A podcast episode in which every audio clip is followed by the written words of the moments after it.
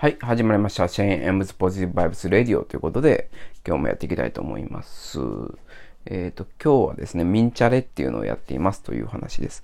えっ、ー、と、ミンチャレってあの、まあ、昨日かな？もう、この、えー、ラジオでお話したと思うんですけども、えっ、とですね、あのまあ、ソーシャルなやり方で、え習慣化を、えやっていくようなアプリなんですね。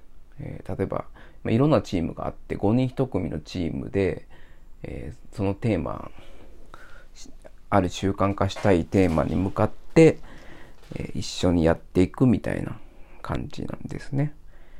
え例えばダイエットだったら、え毎日の食事の画面を投稿していくみたいな。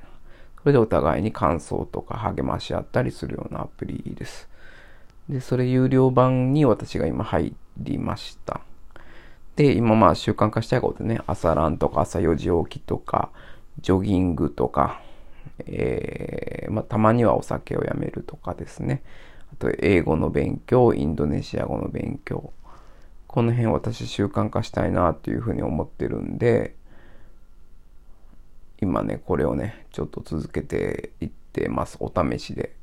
で結構ね、あのー、まあ、今日も朝、いつものように1時間ぐらい7.5キロゆっくり走りたんですけど、これ、まあ、朝ランしましたっていう投稿をしたら、それに対してフィードバックがあるっていう。結構面白いですよね。はい。なんかまあ、こういうみんなが、なんかフィードバックがあったらね、面白いと感じると思うんですよね。なんかこう、まあ、なんだろう。誰かに話して、なんかこう反応があったら。よくね、習慣化するのに役立つこととして宣言するって、周りに宣言するってありますけど、まああの、そういうのってやっぱ有効なんですよね。で、ソーシャルのアプローチ。勉強もみんなでやるっていうのは結構、あの、有効ですよね。だからあの YouTube とかでも今流行ってるのってあの、勉強のライブ動画をなんかこう、一緒にやりましょうみたいなのめっちゃ流行ってるんですよね。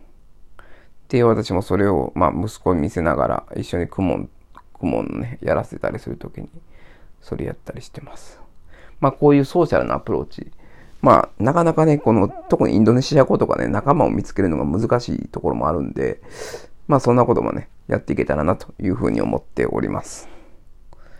はい。まあ、このポッドキャストのチームはまだ入ってないですけど、ちょっと探してね、入ってみようかなっていうふうに思っております。はい。本日もお聴きくださいましてありがとうございました。